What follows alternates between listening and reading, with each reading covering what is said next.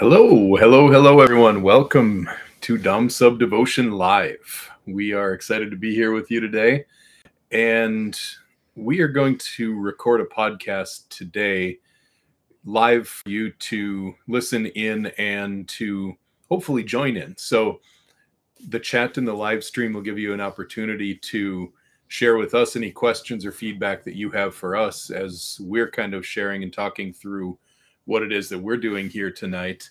And the topic that we're going to talk about really is marriage and you know the fact that tomorrow is our 13 year anniversary. And actually just a little bit ago i was looking at a few pictures of 2011 like right before our wedding because we got married in key west. We're from minnesota. So we had to fly to Miami and then rent cars and then drive all the way down across all the islands and all the bridges um, to get all the way down to Key West. We need to do that again. Yeah, and That if you've never amazing. done that, if you've never done that drive, it's absolutely stunning. The I think it's called the Seven Mile Bridge that goes like just forever over open water. Yeah. yeah, it's absolutely beautiful. So, yeah, please feel free to share with us in the chat any questions you have for us or reflections that you have on the topic that we're talking about. And we'll try to address those and make this a little bit interactive at the same time as we are recording this for our audio listeners, too. So, yeah, tonight I want to talk really about how dominance and submission has played into our marriage. Tomorrow being 13 years of being married to each other. 13 years ago that we stood on a beach. Were were we barefoot? I think I, I walked down barefoot. I think you were barefoot and I had shoes on. Yeah. So you know, of those 13 years, the first 8 we tried to do it the way that we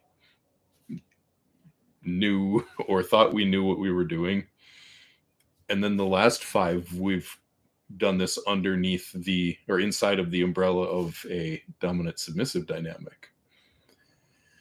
And to me, it's really been a powerful shift. It's been, it's very, marriage is very different now Mhm. than what it was five years ago, six years ago, before we kind of took off on this journey. So, one of the things to me is that over time and as we've grown closer and more more deeply connected and more intimate in how close that we are as a couple um this feels more to me like what marriage was always intended to be or what the point of marriage is in the first place. Yeah, I would agree with that. And the reason I say that is because marriage a lot of times gets put into this like it becomes one of the things that gets done as a part of the progression of life, you know. At least this is kind of the way it was for us, which was you know, you grow up, you go to school, you finish school, you maybe go to college, maybe don't, but then you meet someone, you date, you fall in love, you get engaged, you get married. It's just kind of a part of the progression. And, you know, I think in our own ways, we both fell into that in our first marriages, especially. And we did it with each other too. Well, even more importantly, yeah, yes, even more importantly, you got to look at what was marriage, what were the examples of marriage when you were growing up? Like, did you know anyone who looked like they dated each other, loved each other, like there was this passion, like I don't know. Did you? Because in my experience, I can't think of anyone, maybe, maybe one. I knew some people, like friends of my parents, who still liked each other, or at least it seemed that way.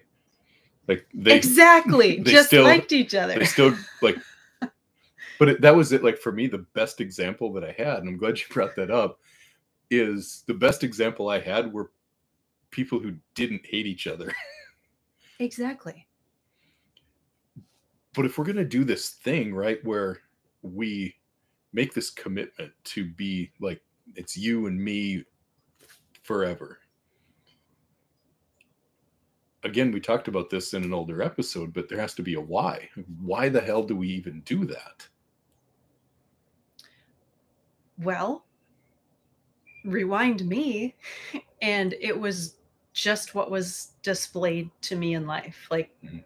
what the progression that you shared before, except maybe not necessarily go to college. And then you find somebody that you're going to spend the rest of your life with.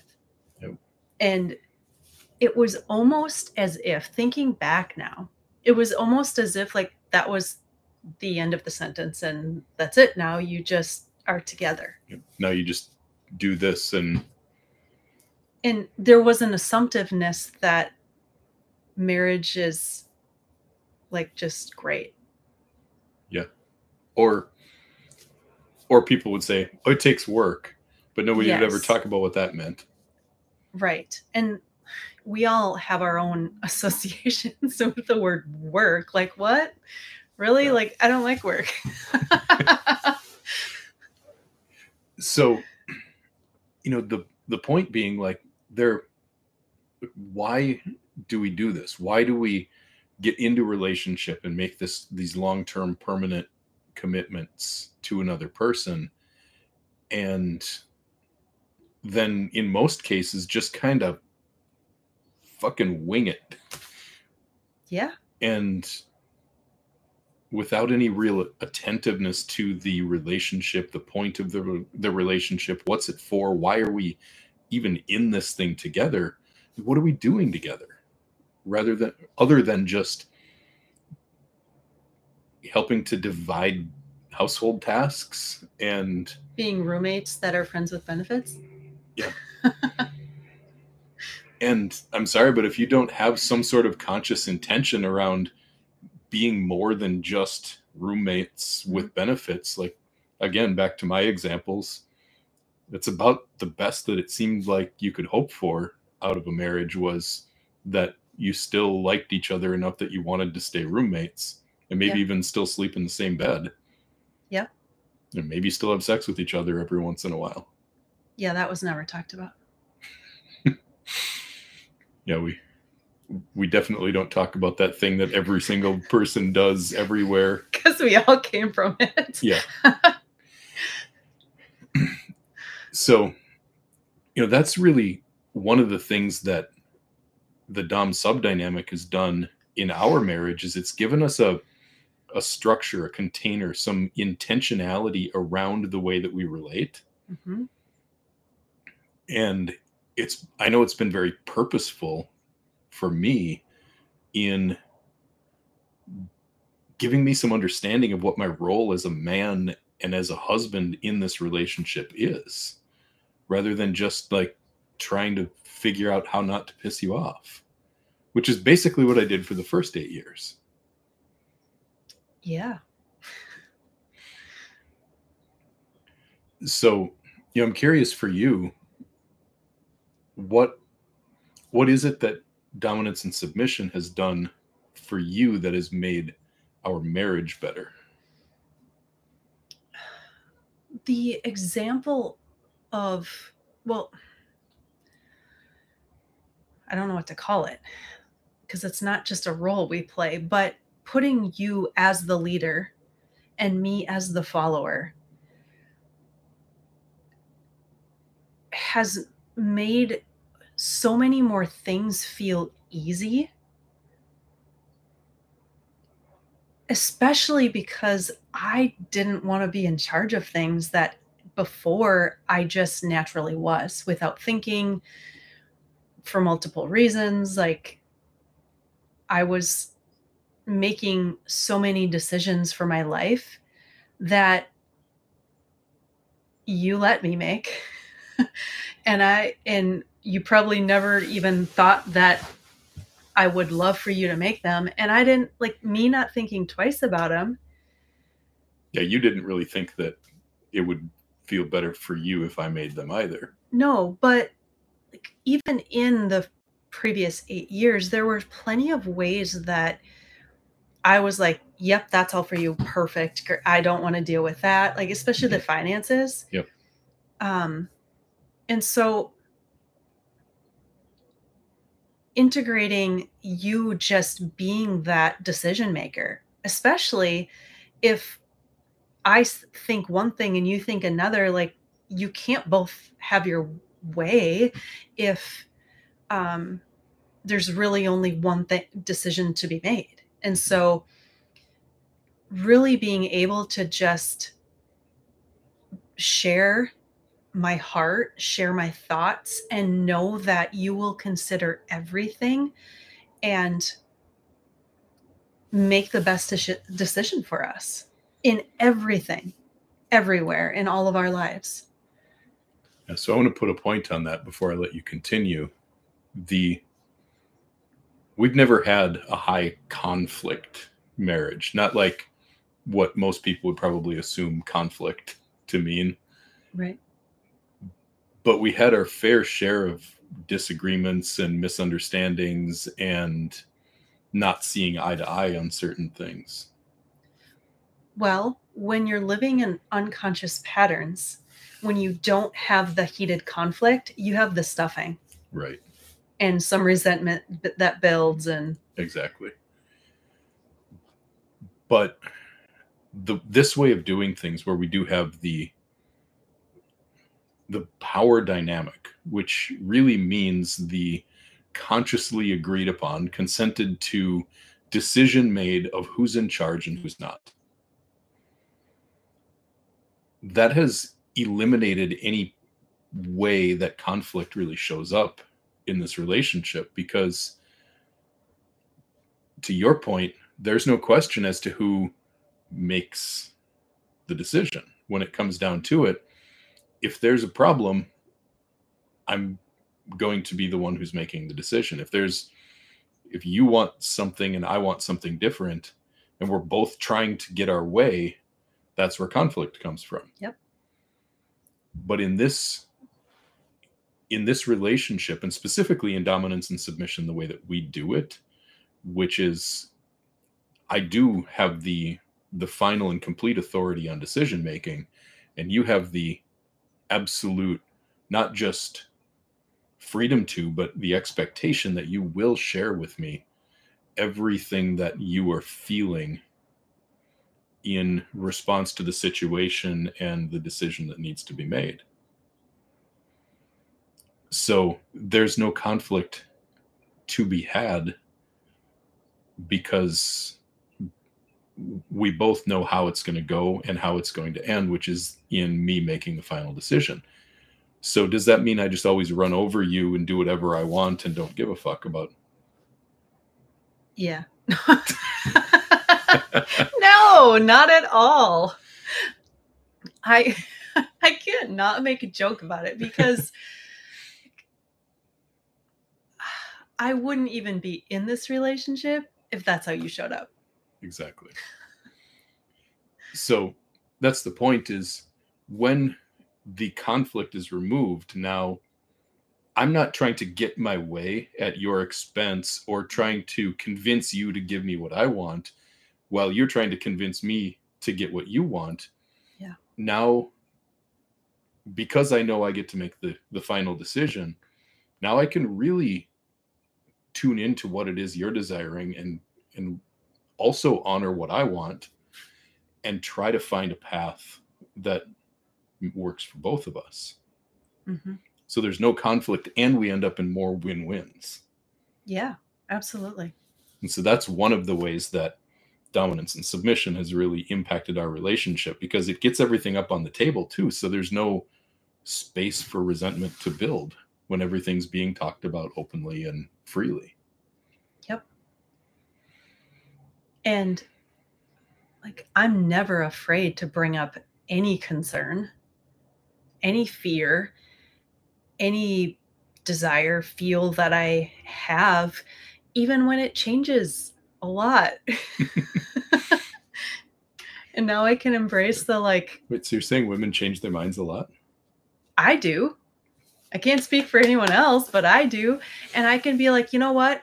I really want this and I really want this. So here you go. Make sense of that for us. Yeah. And be able to live in the trust that you will make the best decision for us. And I don't have to try to overthink and subtle subtly control and manipulate you into getting what I mm-hmm. think I want in the moment. Right. Because when you do have conflicting desires and your mind changes, and I need to make, for example, a long term decision, first of all, that's why it's hard for you to make long term decisions, right? Yeah.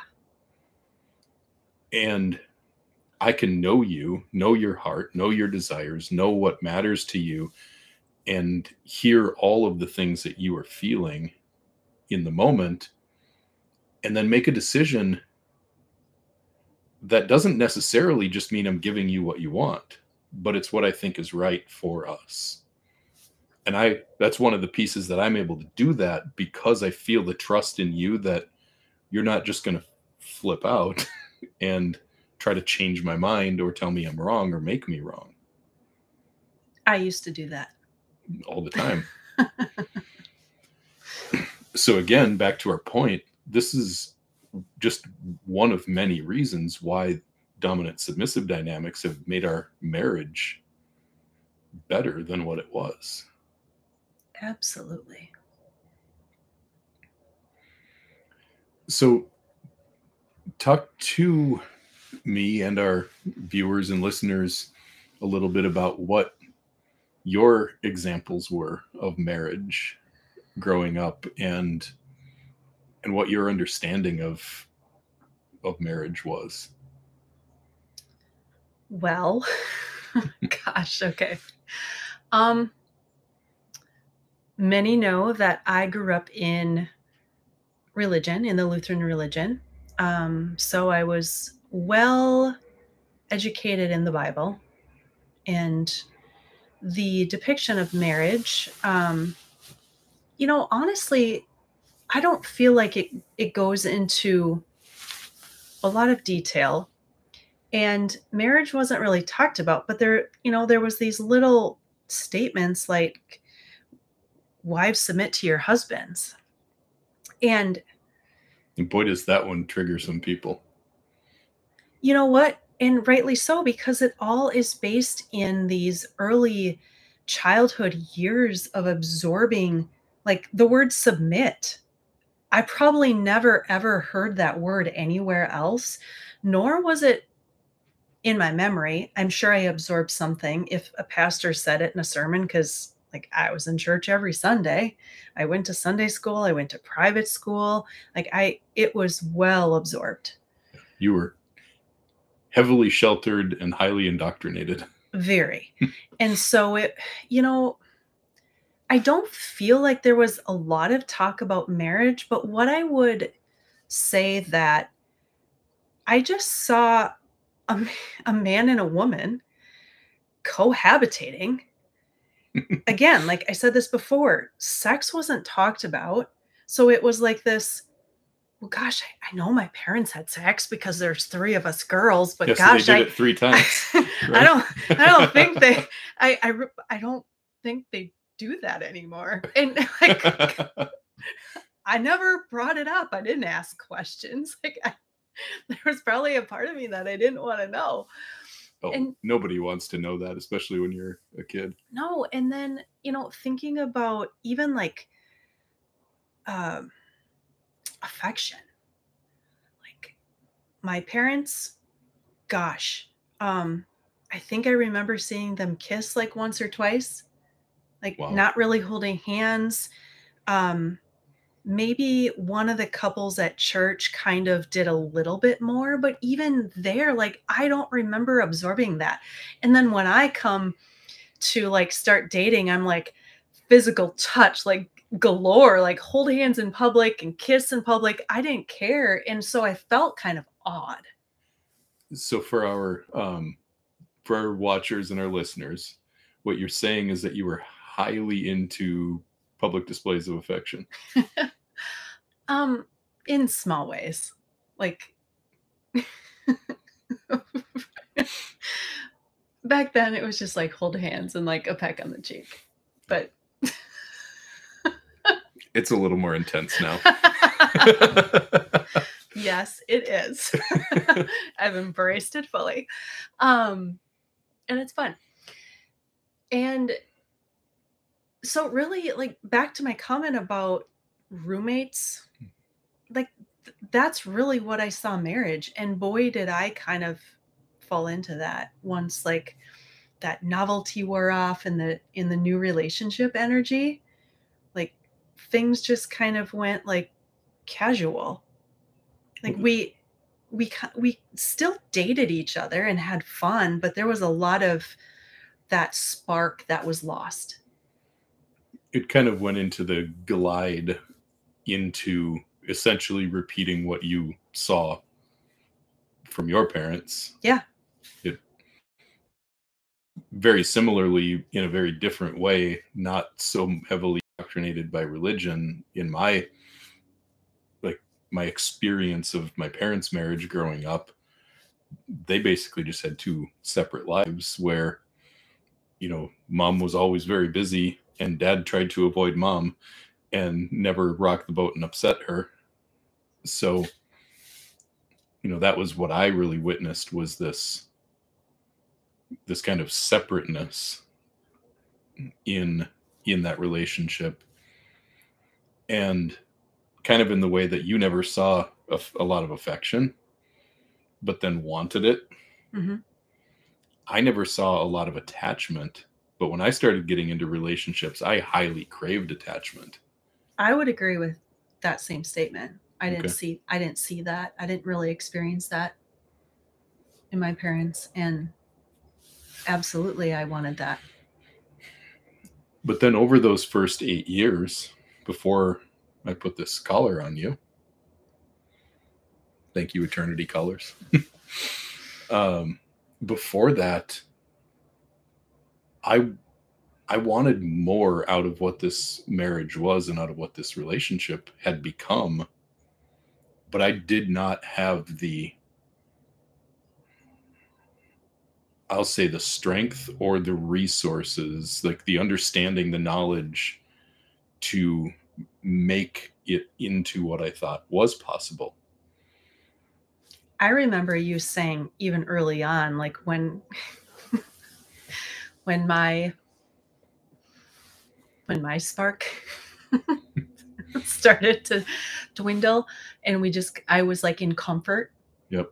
Um I remember you saying like I don't believe the infatuation stage has to end. And I was just like okay, but it did. so now what? yeah. And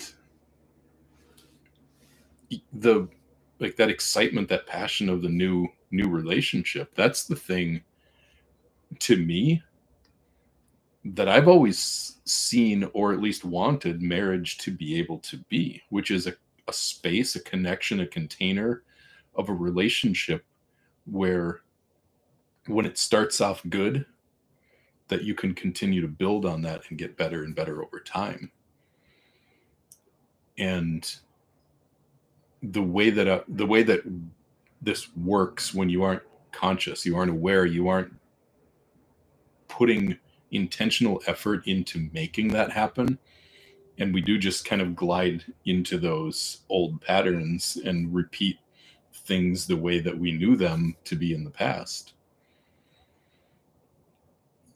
That if what we saw in our early years wasn't a relationship that continued to get more passionate more loving more intense more filled with desire over the years then we don't have a lot of chance of that being the reality in a new relationship unless we change how we're doing something with a lot of intention And again, that's what I always wanted. And then it's one of the things that power exchange dynamics has really given me the authority to do what needed to be done with each of us in our mental states and our emotional work and all of the different things that we had to do individually to kind of break those chains to the past so that we could live this relationship the way that we wanted to. I think another another important aspect of our lives that you shifted was you know when we were kind of living in the other way of relating we were also showing up differently and doing life very similarly to the typical like corporate job and you work and you try to have fun on the weekends and then you go back to work and it's like oh i don't really love my job. And so you know along some of these um other areas of our lives and when you really started to take ownership in your life like you sh- you started shifting things that now like impact what we have today even before you asked me to be your submissive mm-hmm. and so you started creating and shifting our whole world in the direction well before which thank you. because again, like I was just living in that survival mode of like trying to get through the day and head in the sand somewhat too. Yeah, so that was a big a big shift for me when I realized like not only is my work life not what I want it to be, this marriage isn't what I wish it was. Mm-hmm but I know that there's something in us that made that intense connection possible at the beginning, but I can't like I can't grasp it. I can't do anything. It didn't feel like I could do anything to bring it back, and left me feeling very helpless there. Mm-hmm. I felt very helpless and kind of stuck in a job that I was being emotionally and physically drained by. And a lot of other things going on in my life too that left me feeling really powerless. And i without even realizing i was doing it i really did kind of adapt a victim mentality which newsflash for the guys listening to this it is about the least sexy thing you can do for your woman is to um, not take responsibility for your life and to play the victim rather than taking ownership for your life. And yeah. so that's what I had to shift. I never would have said that about you before, but now looking back and then experiencing all of that shift in you, like I couldn't not notice it in a positive way, like what it was doing for me. Yeah, and so to your point, that was a precursor to us coming into this dominant submissive dynamic, but it was it was the point when I started to do what I now teach men about, which is to take ownership and control of my life and to dominate myself 1st mm-hmm. to really dominate my own inner sense of weakness, to take control of my reality of my life and to make it be how I wanted it to be. And when I sat and looked at the amount of debt that I had, how overweight I was, how much I hated my job, and how like helpless I felt in this marriage, I had a lot of things that were not how I wanted them to be. So I did have a lot of things to shift. But this was several years before we got into a Dom sub dynamic that I really did start to Dom myself to take control of myself and I wrote this earlier today in something I'm writing for this men's course that I'm going to be launching here within the next week or so. Pay attention if you're watching. Um, that it was like up until that point, I was trying to be the king of the suburbs. like I got the the the really nice income. I've got a pretty wife. We got a beautiful house, like nice cars. Like I was trying to be the king of the suburbs, Mhm. but it didn't get me anything that I really wanted. So that was, you know, that was an important part of what dominance be, has become for me now was going all the way back to three plus years before we got into this power exchange dynamic to take the power back, I guess, of my own life. Right. And so I like I witnessed you in all of those changes and they were very big. like I witnessed how you were showing up in like fitness and taking care of your body and you know, you've only continuously done that, improved and fine-tuned what works for you. But at the time like I saw all these things happening. So when you came to me and asked me to be your submissive, there was this like already seeing you are taking charge for us. Mhm. And there was this respect for you um already, but you were giving me something now to actually follow, not in theory Right. like it was actually consciously like even with a contract of what this would look like and what our relationship could be and what your promises to me were and like what it meant for me. And so that shift into this that conscious intention of making this passion a priority was definitely a big turning point one of the other things that dominance and submission has done in our marriage is it's brought intentionality also to the way get the right the right language for this. It's brought intentionality to the way that we do romance I saw this in in one of the messages in a, the chat here on the live stream. Somebody mentioned rom- the word romance, and it made me kind of think about this. But when before we had these dynamics in our relationship where we have some built-in structure, there was a lot of the things that I did to relate to you romantically that were really a lot of neediness on my part Hmm.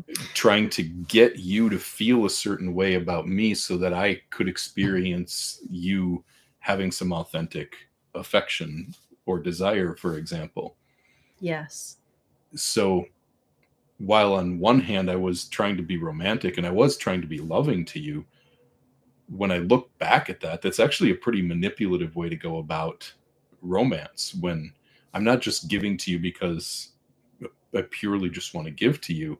I'm really trying to get something from you with everything that I'm doing without speaking up and saying it or having any direct communication about what my needs are and how it is that I'm looking to have them met.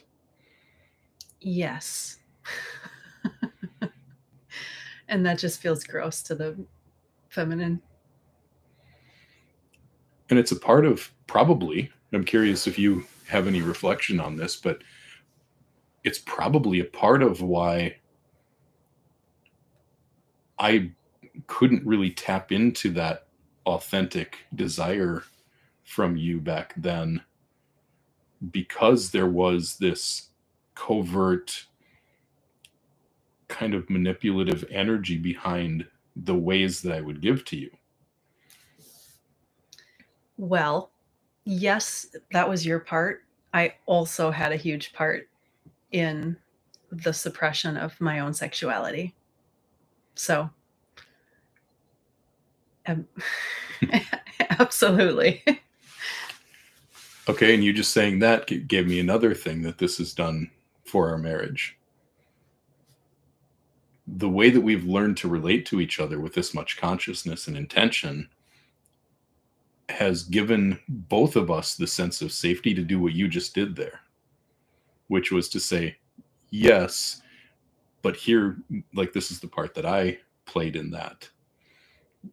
And so we have such open and clear communication available because of the structure of this relationship that ex- expects it and even commands that we do communicate everything. One of the things in our contract is transparency.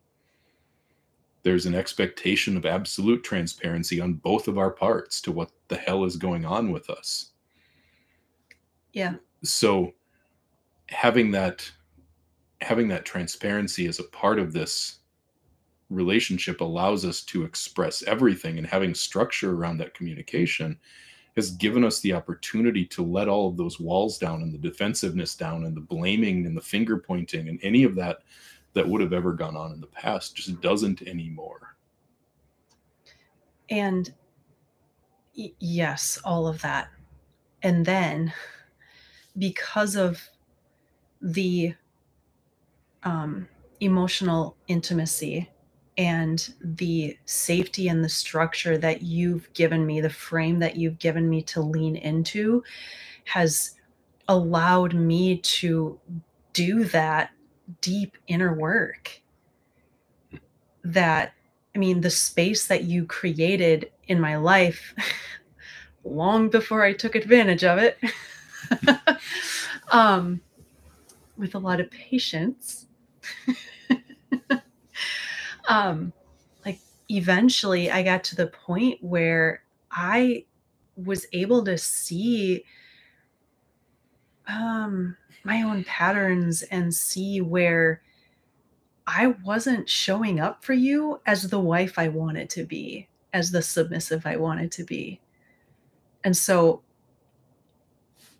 it's it's given me this ability um, to look inward and also the reflection of all of that acceptance from you to uncover some so much that I didn't know was there that was affecting my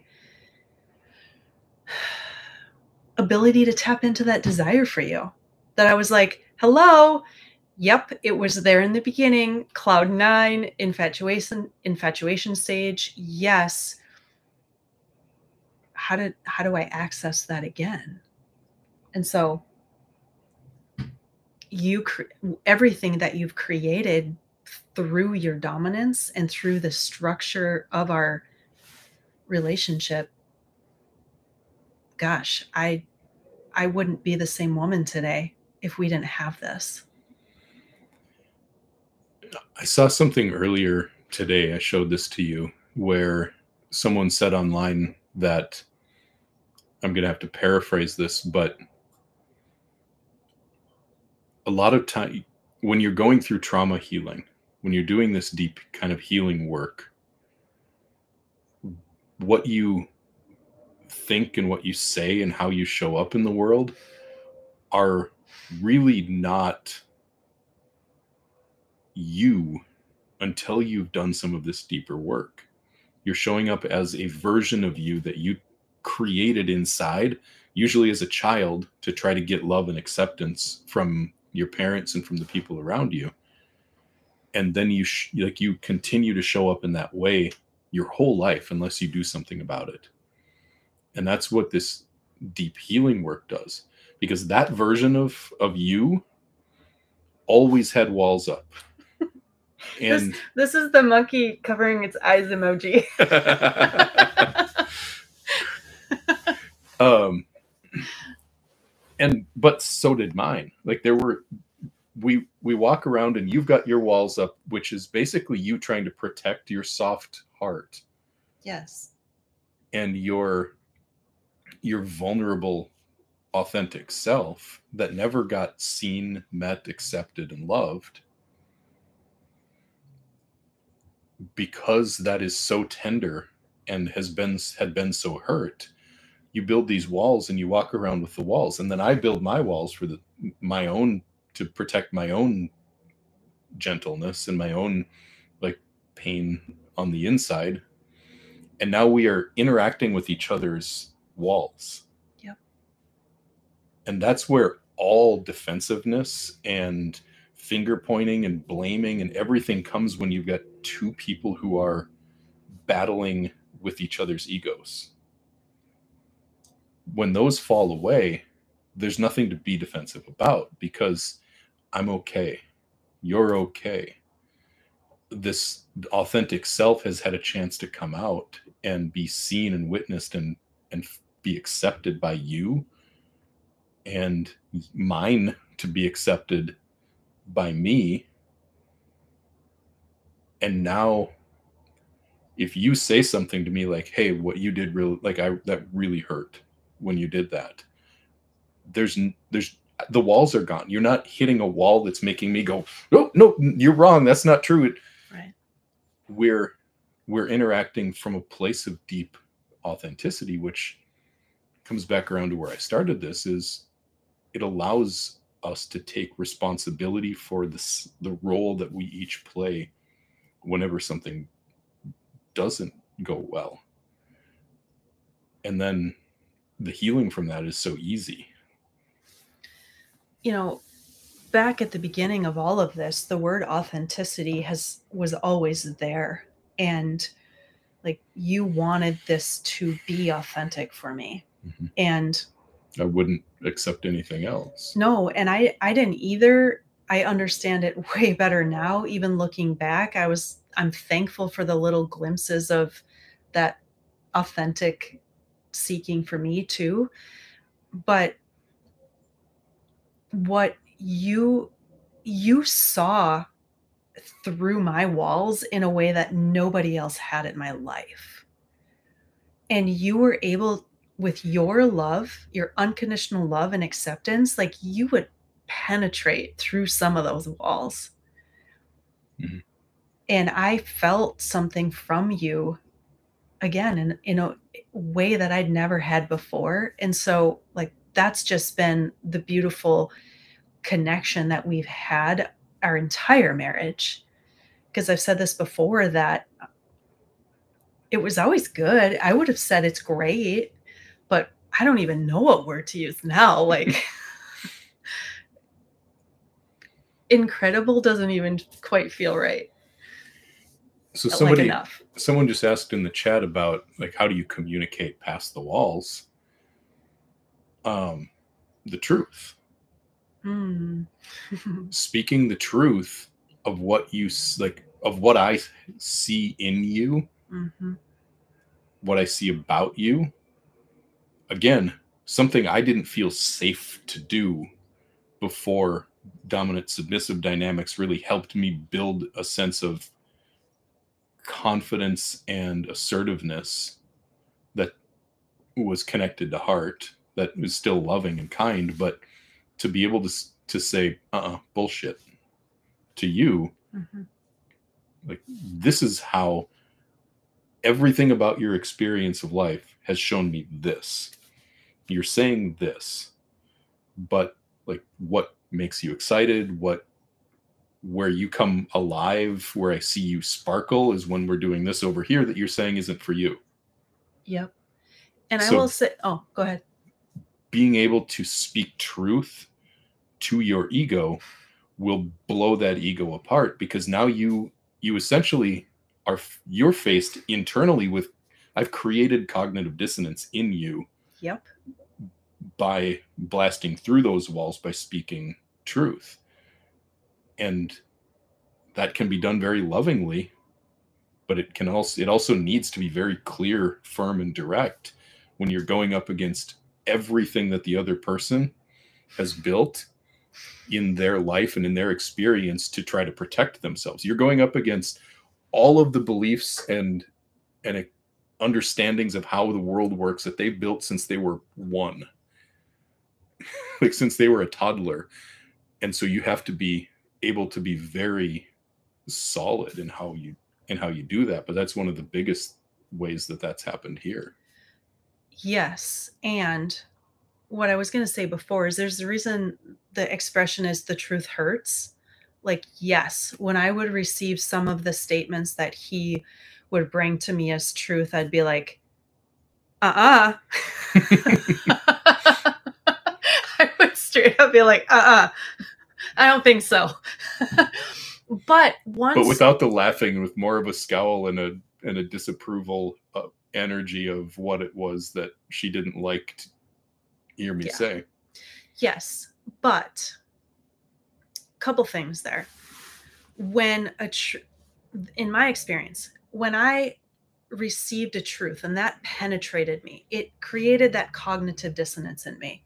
So now I'm holding something that came from this man that I love and respect and that I'm committed to receiving and letting whatever that is like permeate me and wrestle with it in order to connect with my authentic self. And so, you know, it's not just from your penetration. This has been me committed to that authentic connection, relentlessly seeking the ridding that emotional poison, the garbage from my past all together and being vulnerable and talking about ways that I've been hurt in my past, past relationships, ways that I've self abandoned as I've realized different things that come up, and being willing to share them with you without a fear of how you're going to react or receive them or anything, because you, as the masculine, get to receive these things and make sense of them in a way that I just can't for myself. And therefore, you connect with these truths and you're able to like mm-hmm. Yeah, poke I, me.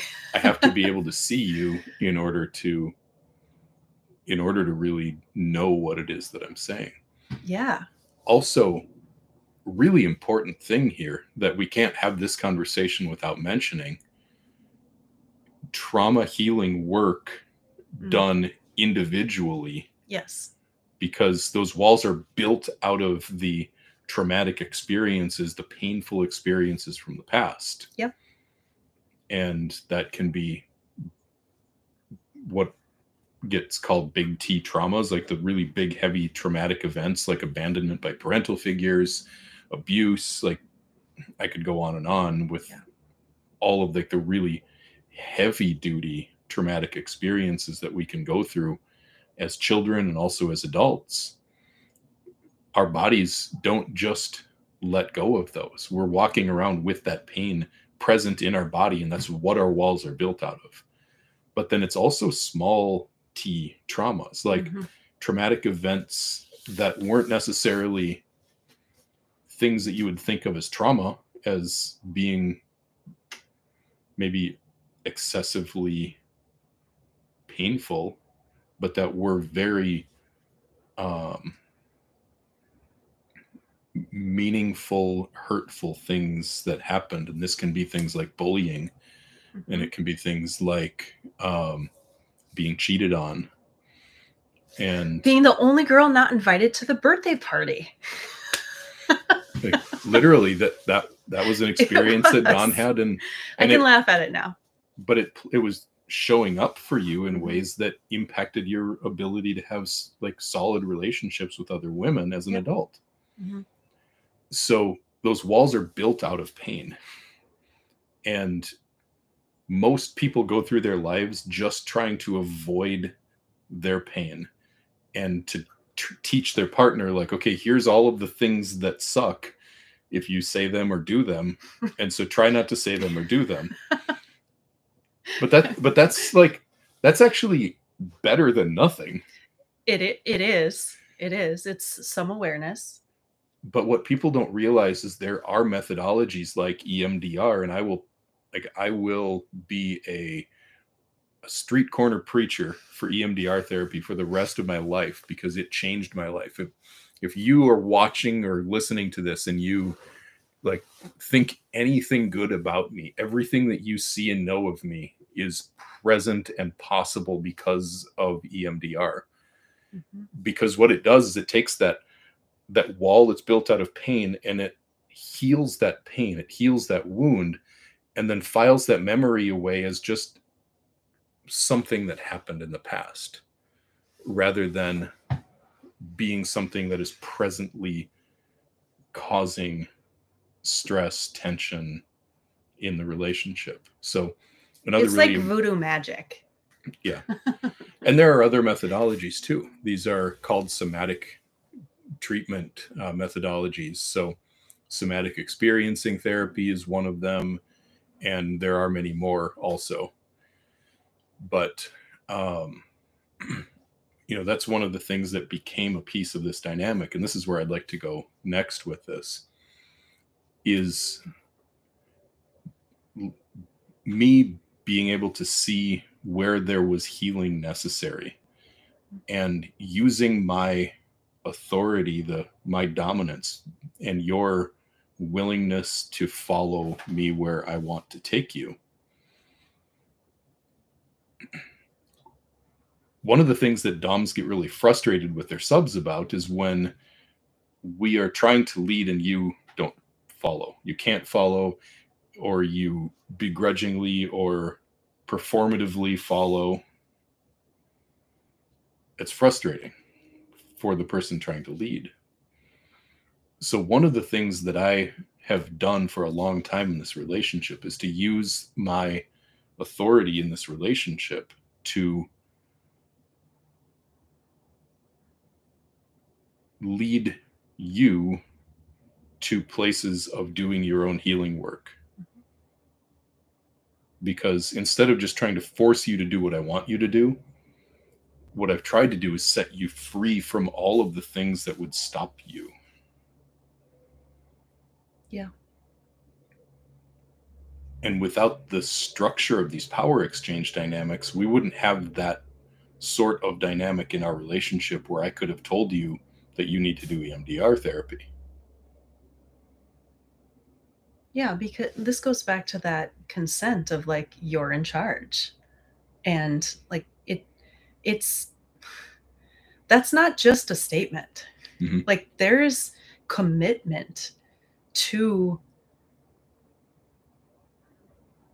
the roles for a lack of a better way the leader and the follower like there is complete respect and i'm it's not it with all the love and devotion.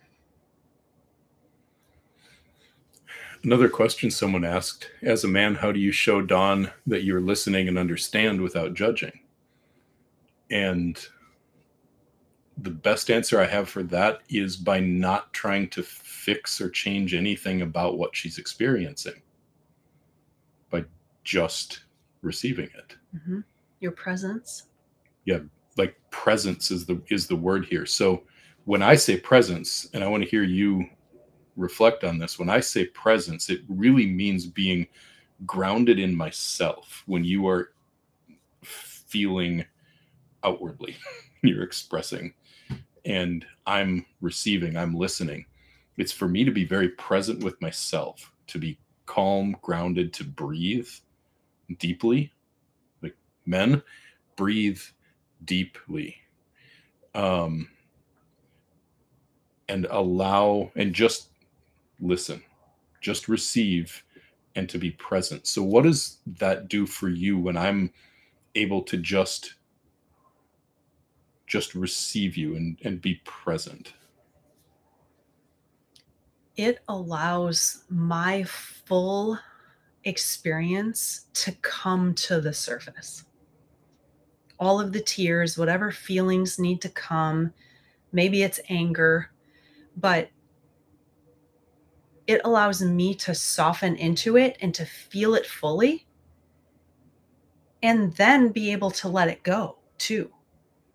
Now, if you were like and this is a this is a felt experience in me of where you are so if you if we're trying to have a conversation and you're trying to think of how you're going to respond to me or what you're going to say next or how you're going to fix me and help me get out of this emotion. I'm going to feel you as being disconnected and not here with me. Mm.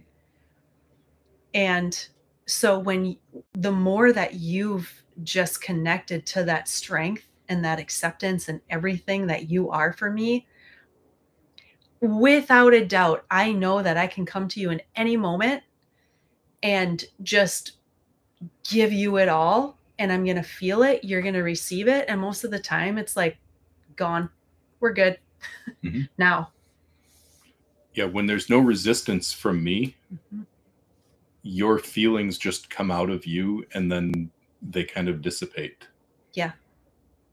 And what's left behind after that is generally just a version of you that I get to experience that's just kind of bubbling with love and joy and kind of moment to moment um, happy, moment to moment happiness. Yeah. Now, you know, before when I was going through getting that emotional garbage from the past out, I I wasn't able to connect with that just infinite love and joy and happiness that's there, that eros aliveness in the way that now it's just it's present. You know, before I'd probably sit there and feel things for a day or two or whatever sometimes and then there was more and like it, w- it was much different but that was all temporary. It's a way here's a way to think about this for the people who are wondering like how do i just let her unload on me without like doing something about it? Because the the desire to do something is a loving desire to help. Yes. Like when you're having a hard time and you're bringing that to me, the natural male masculine response is going to be problem, solution. And the solution might be a damn good one. But the reality is, just because you're feeling it doesn't mean it's a problem. And so rather than looking at trying to figure out your problem and then apply a solution to it here's the way to think about it for the guys that are listening or watching this and want to do better at this look at the solution the best solution you can apply in the moment when she's having big emotions and big feelings the best solution you can apply is to become a container mm-hmm. like a with a check valve if you're into plumbing a think a check valve, a one-way valve where she's just going to feel this and it's going to come through into you and you're going to just hold on to it and that's the solution. Try it. Try it. Just like just receive it, hold it and then if there's things to talk about or ways you can maybe be helpful to her, bring it up when she's not in the midst of feeling the big emotion. Do it later when everything's calmed down. like, or you can either bring come back to her in more of that conversation, or if you're in a dominant submissive dynamic or a relationship where you have the authority to lead and make changes in your relationship, maybe don't even talk about it and just change the way that you're doing life so that that problem that she had that got her to that place in the first place doesn't happen anymore or it's less likely to happen. And just solve the problem without looking for her approval if that's a possibility in a certain situation. And sometimes we just need to cry. Uh, as you want to know it just came up in my mind so I don't know how many years ago this was now, quite a few, when my GMC Yukon Denali, hmm. my favorite vehicle ever, was starting to have engine issues. And this was like three years into having it, or just like under three years of having yeah, it, something it was, like that. It had 55,000 miles ahead engine and transmission problems. Yeah. And so you started talking about like getting rid of it. And I was like, no, like this is my favorite vehicle ever. It felt like I was a princess and it was my chariot. Like that's you surprised me with this vehicle. It, it was just amazing. And I cried when we got rid of that thing. And you didn't. So then we bought the truck that we have now to pull our fifth wheel camper, which was much earlier than we needed it. But you didn't try to tell me, like, no but you're gonna get a new truck now and it's gonna it's gonna be a one ton diesel and it's gonna be this and it's gonna be that and now you get to blah blah blah you just let me cry about it and i felt it and i knew i was gonna follow you and just start driving another vehicle but you let me cry about it mm-hmm. and just have whatever feelings that i needed to have about it and then they were gone and then we got this one ton diesel and you drove that around and you looked really sexy driving a diesel heavy duty truck around for yeah. a while. Sure. um, good point in the chat. What is EMDR? It stands for eye movement desensitization and reprocessing. It's a modality of therapy that helps your brain release attachment to trauma to traumatic experiences from the past that are still so your brain will still fire as though the traumatic experience is happening now. And this therapy modality allows you to essentially let it go. So yes it's an it's an eye movement therapy so before we close this podcast out, it is, as we've mentioned several times, our anniversary tomorrow. It is also Dawn's birthday this week. Yep.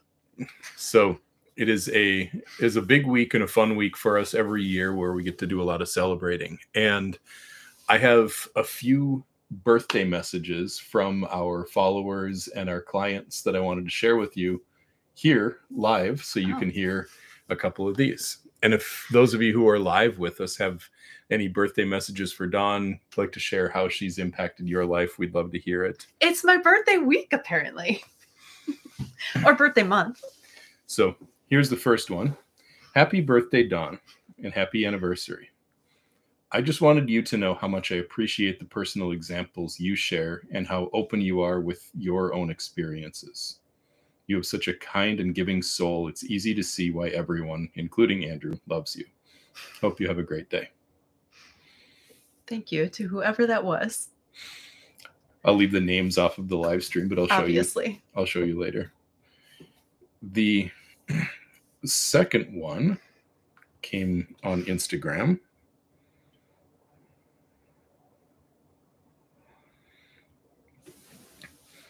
Happy birthday, Dawn. Having the privilege of hearing your experiences and journey has helped me greatly on my own journey as well. You've shown me how possible it is to reach a life of love with a partner. I've learned from you, Dawn, that emotions aren't something that need to be controlled or pushed down, but need to be felt. Thank you for all you've shown me just by being authentically you. All your love and support has been so greatly appreciated. I look forward to learning more from you both through your podcasts and courses. Thank you to whoever that was. and there's the other one. Dawn, I'm forever thankful for finding you both. It's transformed my life in ways you cannot imagine. Dawn, through you, I've learned how there's so much empowerment in submission. Not when it's coming from fear of disappointment or people pleasing, but when it's coming from our choice to embody our truest essence and self. Thank you so much for your testimony. It is a gift to us all. Thank you. I was intent on making her cry here tonight, and I think this last one is going to really do it. If I was deep in my luteal, I'd be in tears a long time ago. All right, so this one's a little bit long, but it's beautiful. So I'm going to read the whole thing to to you here. Happy birthday and anniversary, Fearless Dawn. I followed Sophie Josephina, which was a pod she was a podcast that we were on about a year ago, a little over a year ago now. And I saw a clip about her interview with you and Andrew on YouTube. I listened mostly out of curiosity because I wanted to see what a submissive woman would be like. And to be honest, I was not expecting much. I know that sounds terrible now, but I had assumed any submissive woman would be kind of a doormat and maybe even have serious self esteem issues. I kept thinking, why would anyone do this? However, within the first few minutes, I realized my assumptions were very wrong. Here was a strong, intelligent woman who was actively choosing to do this, and for great reasons I had never even considered. As I followed you on social media, I kept seeing how much Dawn continued to thrive in this dynamic. I'm still inspired and astonished at the depths she's willing to go to to be authentic to herself and her devotion. It's just beautiful. Thank you, Dawn, for sharing this deeply personal journey with us and for all of your priceless insights, wisdom, and genuine care in your comments. Not to mention that you and Andrew's love and devotion to each other continue to be so damn inspiring. Thank you for showing what that showing us what that looks like too. I hope you have a wonderful, incredible birthday. Thank you.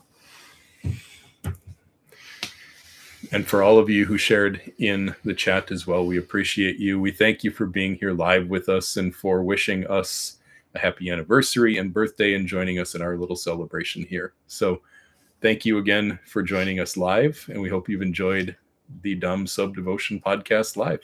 This was fun having all of you here with us. So, I would love to do this again. Yeah, definitely added a lot of energy just to know that you were here listening and watching along with us. So, thank you. Yeah, thank you very much. We appreciate all of you. Sending so much love to every one of you. Good night, everyone.